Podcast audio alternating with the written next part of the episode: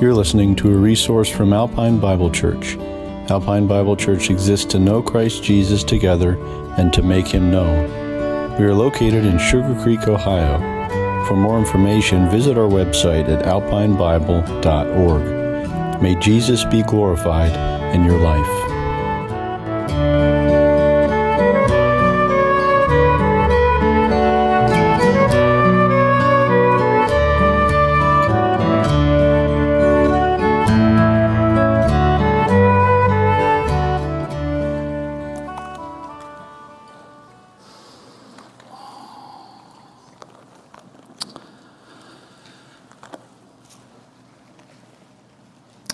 Malachi chapter 1, if you'd make your way there.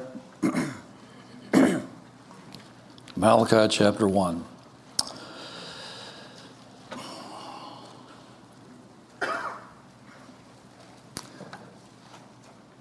He begins this way The burden of the word of the Lord to Israel by Malachi. I have loved you, says the Lord. Yet you say, In what way have you loved us? And he responds, Was not Esau Jacob's brother, says the Lord? Yet Jacob I have loved, but Esau I have hated, and laid waste his mountains and his heritage from the jackals of the wilderness. Even though Edom has said, We have been impoverished, but we will return and build the desolate places. Well, thus says the Lord of hosts, They may build, but I will throw down. They shall be called the territory of wickedness and the people against whom the Lord will have indignation forever. Your eyes shall see, and you shall say, Well, the Lord is magnified beyond the border of Israel. A son honors his father, and a servant his master. If then I am the father, where is my honor? And if I am a master, where is my reverence? Says the Lord of hosts to you priests who despise my name. And yet you say, In what way have we despised your name? you offer defiled food on my altar.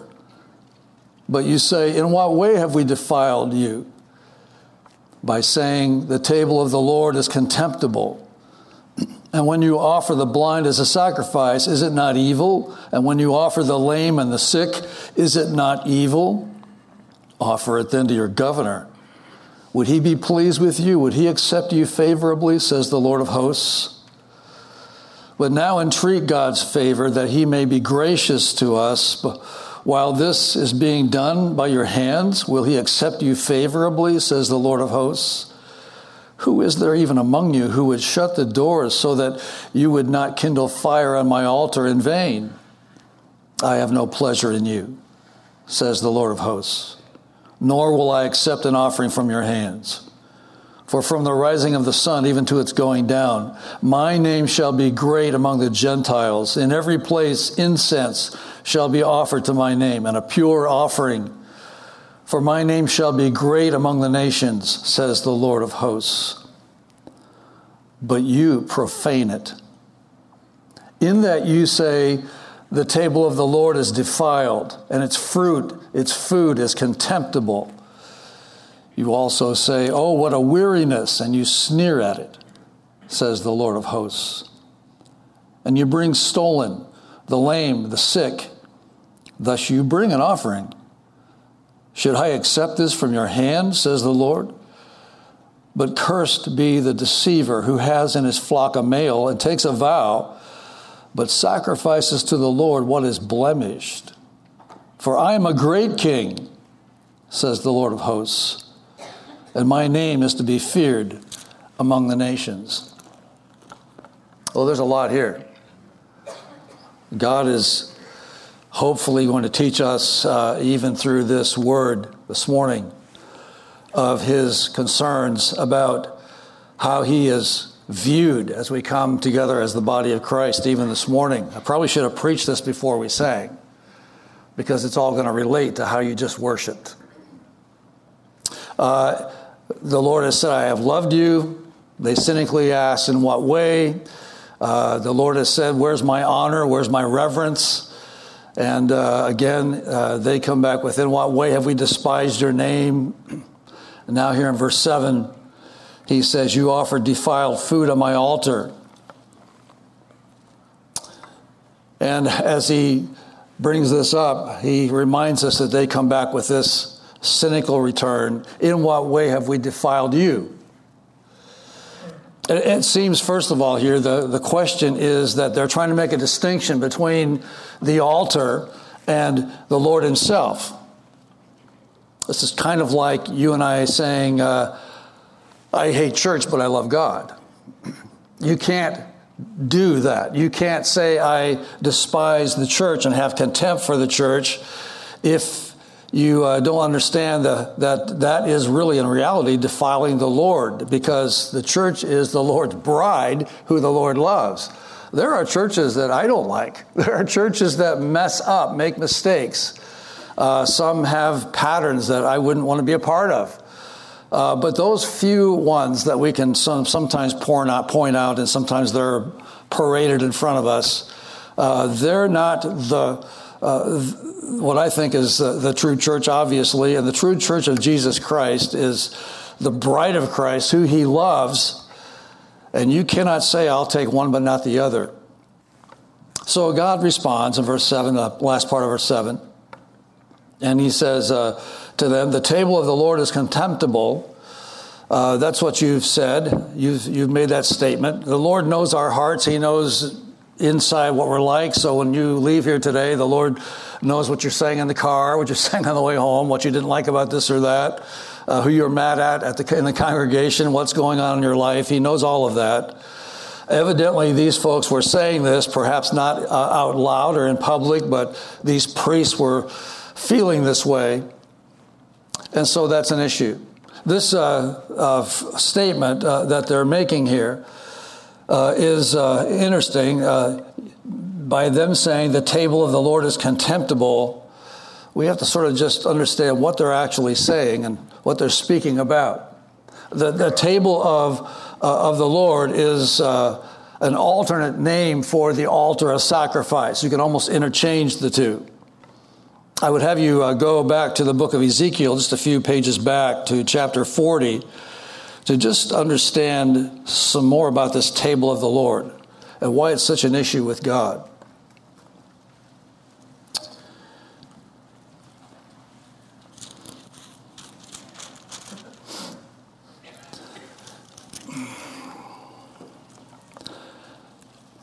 Let me uh, just uh, start at verse 38 of chapter 40 and just read into this a bit. It says, There was a chamber, and this is talking about uh, Ezekiel prophesying about a future temple.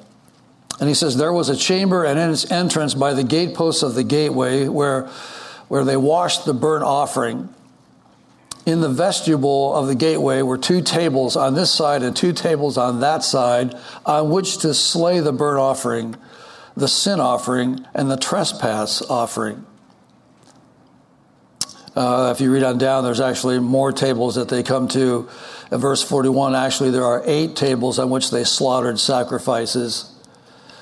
Uh, if we go into chapter 41, as he continues talking about the, the sanctuary and the temple that's coming, he just simply makes a statement here under uh, verse 22. The altar was of wood, three cubits high, its length two cubits in, uh, its corners, its length, and its size were of wood. And he said to me, This is the table that is before the Lord. So there were the tables of preparation uh, that took place where the animals were slaughtered. And uh, then, of course, they, were, uh, they went through a process uh, where they were, uh, you know, they were cleansed at the beginning, they were blessed, they were slaughtered, they were sanctified, then they were uh, then obviously taken and brought to the altar and uh, placed there before the Lord. And uh, what is happening here, the Lord is, is basically saying to them that to despise and defile my table is to despise and defile me. You can't separate one from the other. And there's a reason for that, which we'll look at this morning. Uh, I want to take from this text in Malachi, if you don't mind today, I want to apply this to our lives so it doesn't sound so bizarre. There are certainly some things here we need to hear. There are four ways there are four ways that you need to be aware of, you and I. Four ways that we need to be aware of that will corrupt our worship. And the first one we've already looked at. They despise God's table. They'd come to a place, uh, especially these priests, that they hated the mess, they hated the effort, they hated the inconvenience of it, uh, they uh, hated the whole sacrificial process. Uh, so many animals uh, that they had to sacrifice for so many sins, and uh, they just came to a point of despising the whole process. Uh, when I was young, of course, I've told you before that our family used to go to Kentucky Lake. We, my dad wanted to go every year. We went there for several years to fish for uh, striped bass. And uh, you have to go at the right time of year, and uh, it's usually on June, hot time of June, and especially into July. And these uh, bass would actually uh, uh, swim in big schools because they're uh, it's just the right time of the year. They go in these huge schools and they actually come to the surface of the water and they thrash the water. And you have to have binoculars and a speedboat and you got to see where they are. Then you got to race ahead of what direction they're going, wait for them to come to you, and then you start casting in and pulling in fish. Uh, we uh, we pulled about 30 or 40 fish in on the one day, the three of us, my my brother, my dad, and I. And uh, that's exciting. So when you, we came back to dock the boat, and, and uh, there's people on the boat saying, How'd you do? And we're telling we fantastic. And I'm all excited because it's the first time I caught so many fish in my life, and I'm just going crazy. And I'm going to jump out of the boat, and I'm going to run up to the cottage and tell everybody at the cottage. And my dad stops me halfway, Get back here. And I'm like, Why? He goes, Because when you catch fish, you have to clean them. Some of you know that. And so, you know, the process of taking the fish, uh, you have to scale the fish, get the scales off, then you kind of cut the head off. And then you, you got to, you know, do the fillet thing. And so you got to get that, get the bones out. And so uh, we're doing all that. And it's messy. Uh, as a little kid who's not done it before, this is like gross, you know. and I'm, you know, pulling out entrails and stuff. And like, what do I do with this? You know, throw in the water. So we so you do all that. It's just a bloody mess. You get that done, and when you're done, it tastes fantastic, and we're all glad that we did it. But obviously, you have to do that. Well, there was this fellow named Leo Lea, uh, Theo Laetsch. He uh, is quoted by James Montgomery Boice. And he makes a, a sort of a comment about how he felt the priests were thinking at this time. And here's what he says What a weariness to stand all day long and be ready whenever someone feels like bringing his sacrifice to slay it and skin it and gut it and cut it up. A filthy, bloody job. And what do we get out of it? A few pieces of tough meat. He goes on, I, I cut it off there. The whole system was broken down at the point that Malachi is now uh, writing this statement from God. People were bringing their worst uh, animals, and, and, no one cared. Uh, the priests were not concerned with God's people anymore in terms of their own uh, position before God. Uh, they had lost any sense of blessing that should have come from this process of making available to a sinner a way for cleansing and for forgiveness. These priests who were assigned to this task of being the ones between God and the people. And so they would provide this, this wonderful access. They had missed completely the beauty and blessing of God's table. It had become to them something that was gross. It was a wretched place full of stench and filth of slaughtered animals. Rather than really a place for repentance a place that was to reestablish a, a relationship with God, a place where you could express your love and your gratitude for His provision for your sin, a place where you would honor Him uh, for His goodness and glory. See, dealing with sin is a messy job. Uh, if you've sinned, the only thing that can pay for sin is blood, a sacrifice of blood. This goes all the way back to uh, the very Garden of Eden when this, when this took place. Sin is a fleshly thing. Sin is the result of us really standing against uh, the holiness of God. Sin is that which takes over our life and ruins and devastates our life before Him because we've tarnished and contaminated ourselves in His presence. Sin can only be forgiven by a sacrifice.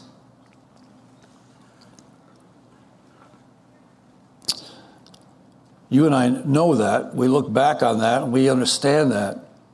But you can imagine that back at that time, those who uh, came to this point where they had to bring an offering for sin and they came in good faith and they brought an animal. But what's happened is that they didn't care what kind of animal they brought because the priest had an attitude about this that really we don't care what you bring. And that became a problem. The second thing that can ruin your worship, well, let me just say this before I do that. We're talking about, and I want to mention this, that the Lord's new covenant table, the, what we come to when we have communion, is a place for which you and I are invited to come and commemorate Christ's ultimate sacrifice on our behalf. And we understand that his sacrifice was horrible, but it was also wonderful. Our desire should be to welcome even others into Christ's invitation because he wants us to recognize and receive the way that he's provided through forgiveness, uh, through the, the gateway, if you will, of Jesus Christ, who offers us forgiveness and eternal peace. And so that's what our table represents today because Jesus Christ did what they did back in the Old Testament as they slaughtered animals for sacrifice, and they had a certain uh, standard for that, which we'll look at. But Jesus Christ came and he gave his life to offer himself in place of all that system. Believers should love the table of the Lord. Believers should love uh, what it represents to us because it represents forgiveness and fellowship by his grace. And so we should love the table of the Lord. And I think that those who, who uh, originally, when the system was working right, would have come with a, a, a blessing that God, by his grace, would even offer us a way. And so they would bring their animals and bring their best to give to God because they recognized God was offering them forgiveness uh, through their repentance and this sacrifice. And priests at one time would have known this is this is an amazing thing God's doing for all of us. And so they would willingly do this, but they've lost all of that. It's contemptible. The second thing that we can do to really affect worship is they offered blind and lame and sick animals. because they despised the sacrifices and could care less, they lost any love and gratitude to the Lord for what He's done for them. And so uh, the, it became a sacrifice of, of, convenience, really, is what's happened here. Uh, so they sort of developed a warped logic about this. Well, why should we slaughter perfectly good, uh, perfectly good animals? Instead, we'll use this opportunity to get rid of the animals that are sick. So, back in Leviticus 22 and verse 20, the law of God says it must be uh, uh, whatever has a defect, you shall not offer. In verse 21, it says it must be perfect to be accepted. That was a standard. So, it's an evil thing to offer God that which is not worth much. So, what does he say in Malachi? He says, Offer it to your governor. Uh, would he ex- be pleased with you? Would he accept you favorably? Can you imagine sitting down with the governor of, of Ohio, having a big steak dinner, and you were the supplier? and you sat down next to him because it was your beef, so you, you got a seat in there. And then, yeah, you know, what a great opportunity to get rid of that cow. that thing, that thing was so emaciated. I, I, I, it just wasn't worth feeding it anymore. We just had to slaughter it. So uh, enjoy your steak. it's, it's, not very thick. Uh, it's kind of lean. It was kind of sick animal. but but you know what? Hey, uh, it was it was great to have this opportunity to share my beef with you, uh, Governor. Enjoy. No, that, that would be absurd, and that's what God is saying. It's absolutely absurd to think that someone would enjoy something like that. But you notice here's this tag again when the Lord says this uh, the last part of verse 8, would he accept you favorably, says the Lord of hosts? Remember what we said? 21 times, at least in this little book, God calls himself the Lord of hosts to remind God's people of who he is. Uh, uh, the Lord God Almighty, that phrase means it's, it's something that uh, uh, gives the, the sense of the majesty and the greatness and the glory of God. And they have forgotten that that's what this is all about. And so, uh, as he uses that phrase again and again and again, it's, that's the core issue in this whole text of Malachi. They have forgotten who God is, they've lost the value of who God is.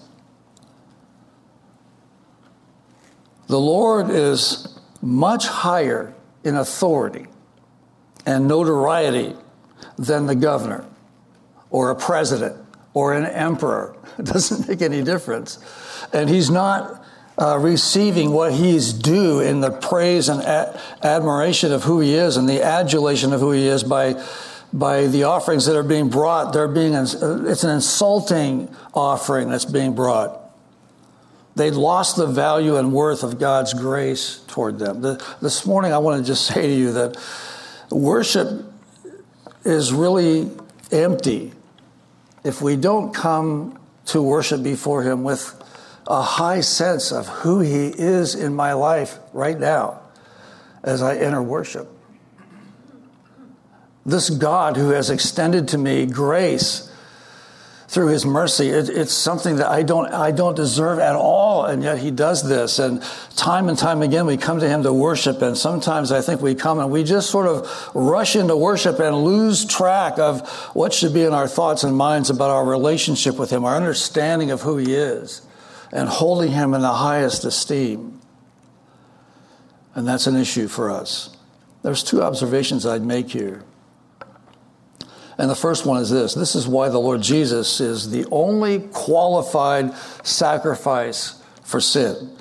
He was born apart from the curse. He was able to be both uh, fully uh, God and fully man. It became a perfect uh, living being who was spotless uh, in his life because he was sinless who uh, then could perform God's requirement to lift the penalty for the curse of sin on our lives. And so, under the old covenant, uh, you know that He demanded men to bring their best. Uh, that was the whole thing because God is holy. And so they would bring their best to be sacrificed in order to, uh, uh, to have God, you know, see their, their intention of their sacrifice and offer them forgiveness. But that perfect sacrifice, the best you could give, still did not satisfy God's justice. It was simply uh, a temporary thing. It was that which was pointing to what would one day be the ultimate sacrifice, which is Jesus Christ. If you don't understand these, let me take you back to Hebrews. I'm going to read this to you if you don't mind. Hebrews uh, chapter 10. I just want to read a couple of verses to you. And if you're new at Christianity, this may help make some sense. It's talking about the Old Testament, the Old Covenant, and then it's talking about the New Testament, our New Covenant in Christ. He begins by saying in verse 1 For the law, having a shadow of the good things to come, and not the very image of the things, can never, with these same sacrifices, which they offer continually, year by year, make those who approach perfect. For then would they not have caused uh, a cease to be offered? For the worshippers, once purified, would have had no more consciousness of sins. But in those sacrifices, there is a reminder of sins every year. Down verse 11. And every priest stands ministering daily and offering repeatedly the same sacrifices, which can never take away sins but this man, talking about Jesus, after he had offered one sacrifice for sins forever, sat down at the right hand of God. From that time, waiting till his enemies are made his footstool, for by one offering he has perfected forever those who are being sanctified. We went from Old Testament to New Testament in that text. And this crowd here has completely lost any impact of what it means to come before God. He's, he's not recognized for who he is anymore. They're, they're just going through routines. They're trying to sort of just uh, make an appeasement to God, even though they really don't have respect for him. And here I want to just say to us do not seek to worship the Lord if this is not your heart's intent to come before him and recognize who he is you see, Jesus Christ offered that sacrifice for you and I, and as He offered that sacrifice for us, uh, we receive that sacrifice by faith. And it should stir within our hearts a continual sense I want to offer Him my best. I want to offer Him my all. I want to offer Him my very being for who He is. When the, uh, when the guys read scripture this morning from Hebrews 12, and it talks about being a living sacrifice. We're to bring him a living sacrifice, holy and acceptable to God, which is your reasonable service.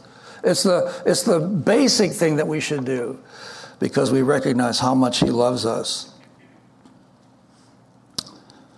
The third thing that we see in this text that can really affect worship is they sought favor while resentful of the sacrifices.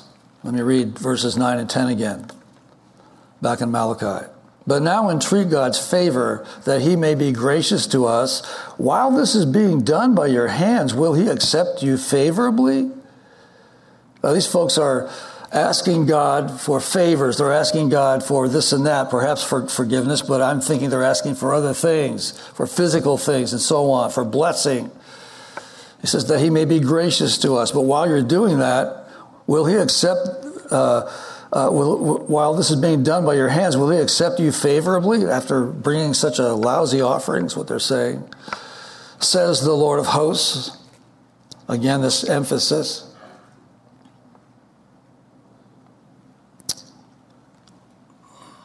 So God is looking for someone. In verse 10, he's looking for someone out of this crowd to just say, well, why are we bothering having this time of sacrifice. Well, why do we bother with this? Let's just don't even open the doors. I mean, you know, we know we're not being sincere. I mean, that's what God is sort of inferring in verse 10.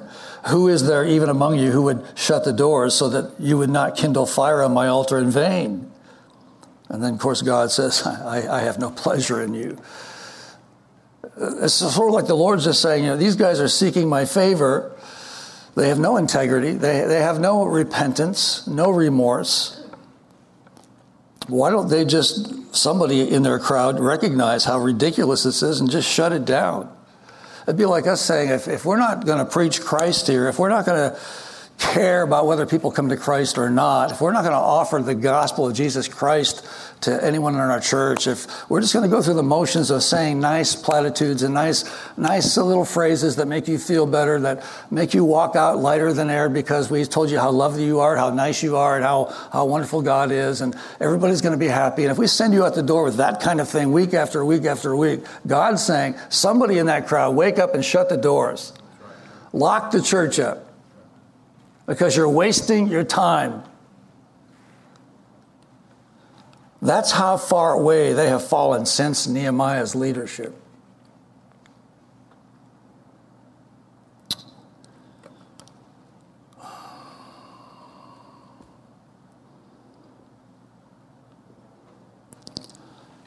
It's impossible for us uh, to worship the Lord today if we don't have a heart of repentance. If you're not broken for your sins, how can you worship Him? If somehow we are not humble before Him and realize that it's only because of His grace that we're even here today, if, if that's not in your heart, how can you worship Him? If you're not filled with thankfulness for what He's done for you, how can you worship Him?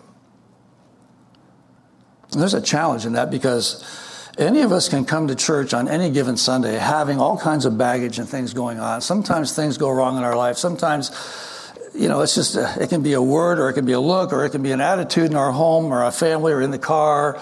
Uh, anything can spark a thing where we just get our mind on that and away from why we're even coming to church. But it's impossible then to step into worship and sing praises to the Lord and have it mean anything to God if we haven't dealt with our heart before that takes place. His sacrifice is our life. What Jesus Christ has done for us is our life. They want God to do things for them, but they don't want the sacrifice that goes with it. I want God to do things in my life, but I absolutely know I don't deserve it. And I, I want to come before Him and I want to recognize that what He's done for me is so absolutely incredible. I don't deserve any of that, but because of that, I come to Him with a, a heart that loves Him and wants to please Him and wants to co- correct things in my life so that I can worship Him with a sense of freedom.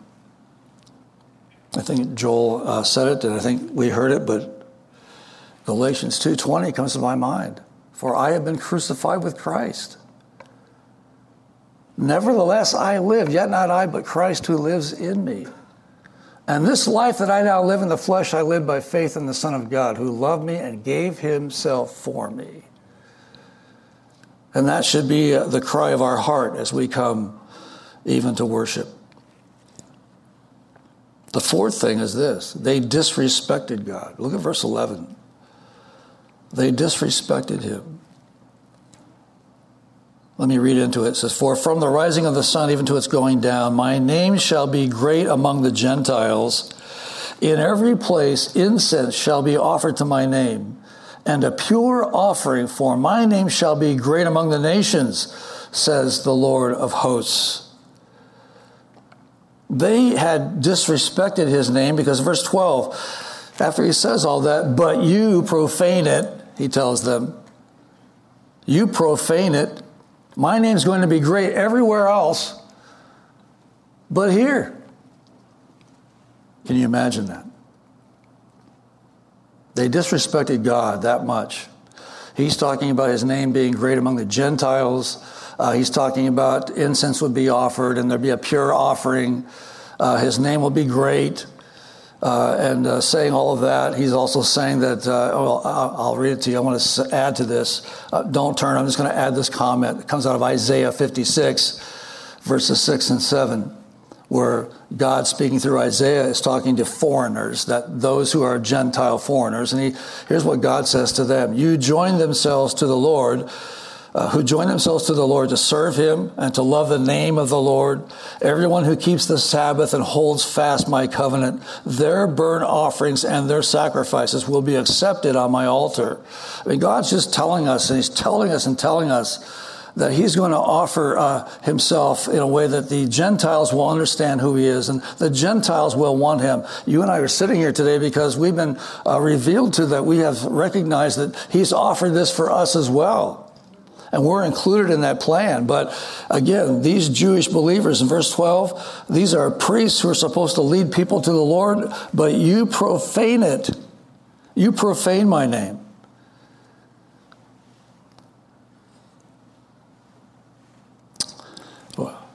I will share this with you. It's worth doing. It's in Romans 2. When we think about profaning his name in Romans 2, Paul writes to the church, and he says this to us. It's the text where he's saying, you know, in verse uh, 17, indeed, you are called a Jew and the rest and rest on the law, and you make your boast in God, and you know His will, and and you approach things that are excellent. You've been instructed out of uh, being instructed out of the law, and you are confident that you are yourself are a guide to the blind and a light to those who are in darkness. In other words, you, you Jewish people have the, believe you have the truth and you believe you're leading people into truth. But look at verse 21. You therefore who teach another, do you not teach yourself? Uh, you who preach that a man should not steal, do you steal? You who say, do not commit adultery, do you commit adultery? You who abhor idols, do you rob temples? You who make your boast in the law, do you dishonor God through breaking the law? And here it is. For the name of God is blasphemed among the Gentiles because of you. It is written. These priests were uh, supposed to be the ones who knew all about God, who had the answers for people who were there to represent God. As people brought their offerings, these priests would take those offerings, should have demanded, uh, Did you bring your best animal? Is that the best you've got? Uh, they would have done that, rinsed that animal off. That priest would have solemnly then taken that animal and sacrificed that animal before God on your behalf and called on God to pour his blessing of forgiveness upon you. That's what should have been happening. But the way, evidently, these folks were living and the things that they were saying, the things that they were doing, was causing God to analyze them and, and come up with this understanding that uh, you are the ones who are profaning uh, my table and my offering and my name. In that you say, and so he goes through now and he identifies the areas where they have profaned the Lord. He says, In that you say, the table of the Lord is defiled. The first thing we see here is that they hated the table. Then he says, and its fruit and its food is contemptible. They hated the food on the table. Uh, then he says, You also say, Oh, what a weariness, and you sneer at it. They hated the work of the table. And they hated the, the meaning behind the table. So what did they do? They brought an inferior offering. They brought a sham of an offering. They brought the cheapest things they could bring. In verse 14, uh, he says, uh, uh, actually, let me back up just a little bit there. Verse 13 is long. Let me hit this. Uh, and you bring the stolen, the lame, the sick. Thus you bring an offering. You bring an offering, he's saying. Should I accept this from your hand? Says the Lord. But cursed be the deceiver who has in his flock a male and then takes a vow. So they made a vow. But he goes on and says, You make a vow, but sacrifices to the Lord what is blemished. You make a vow. Okay, you've gone through the motions. You've made a vow. You made some kind of promise to me, but you've brought something that's absolutely worthless in your own mind. Something to get you by, something that you think can buy me off. I, I, I want to just spend a, a, second here to remind us that, and I don't have anybody specific in mind, okay, so don't get panicky. But sometimes I think there are people who come to church and you have baggage in your life. You have things in your life that are not honoring to God. You have, you have sin in your life that's just continuing in your life. And your life's really, as I hear often said, is a hot mess in many different ways. And you come to the church because maybe it's an expectation. Maybe you're expected to be here. Someone else is bringing you, or you, you just feel like I need to be here, I need to show up, whatever your motives are for being here. But you come here and you, maybe you sing or you don't sing. Maybe you enter into worship or you don't. I, I, I don't know. But you come here and you kind of think that maybe just by coming here, this will sort of rub off on me and I'll be a better person as I leave. And while going through the motions of that, you have no intention of repenting for the sin that you know is in your life. You have no real desire to, to lower yourself, to let anyone see that there are flaws and issues. I'm going to say this because most of us as Christians, most of us can tell when someone's not right with God. You can just tell. If it's not their conversation, it's their mannerisms. Uh, there's just a way that you kind of can read into that. You might not know what the issues are, but you know something's there that shouldn't be. But when you come to church with a I guess, a, a, desire you want, but you really don't care about expressing to God or worshiping God or saying the name of the Lord. Uh, you watch other people go through worship and you maybe you're cynical about that and you're watching this or that and you're maybe you're saying the people with you you don't think they're genuine. I don't know who knows what's going on in your mind. But you're offering you're offering nothing to god and you are, in a sense, profaning his name because you're playing the game.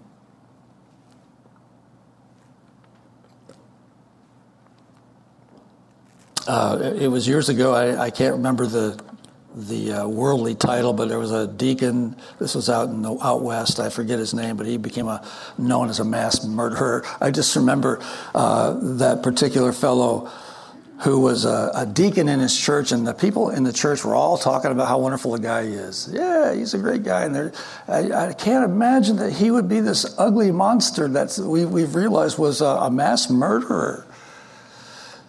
And you know, you, you, just see stuff like that, and you say to yourself, how can somebody sit as a deacon uh, in a, in a board meeting with pastor and fellow deacons and pull it off?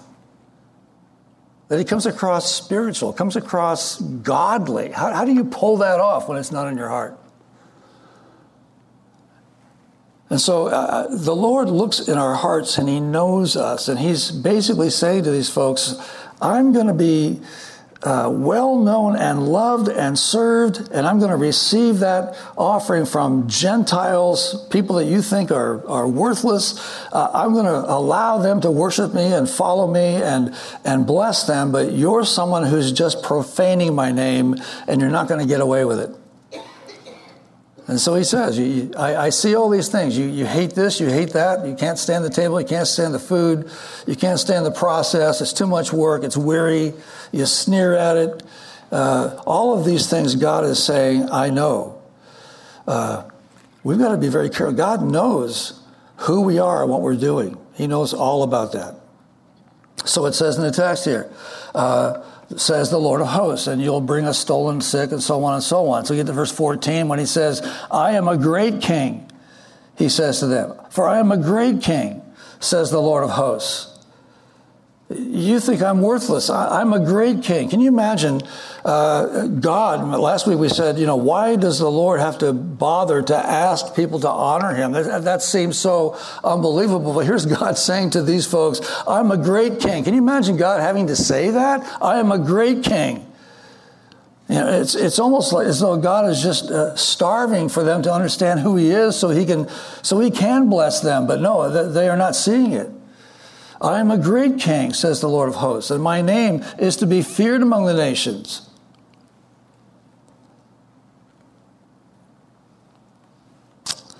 The Lord of hosts should not need to declare that he is a great king. I've been going through an exercise uh, for myself in the last while, just. Uh, disciplining myself. So when I get up in the morning, the first thing that I want to come out of my lips is not, oh, my back, or, or whatever you know, old folks can say when they get out of bed in the morning. I want to get out of bed and say, Lord, I love you. Thank you for what you've done in my life. Lord, I, I just want to, if I can just acknowledge him in some way to show that he's first in my heart and in my mind and in my thoughts and I can get up and say, I'm breathing today. You see, I learned three years ago that you might not wake up. I learned that lesson the hard way. You might not have tomorrow to fix things.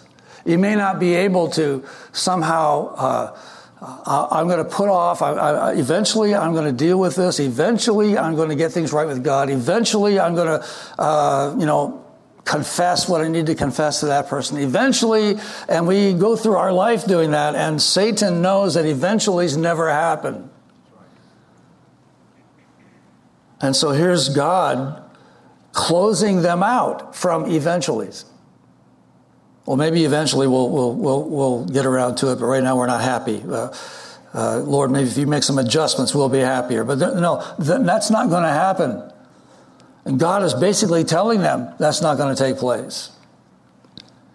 We'll see as this text moves on that he's going to remind them that he's soon coming and this is going to be over what they're dealing with, how they live.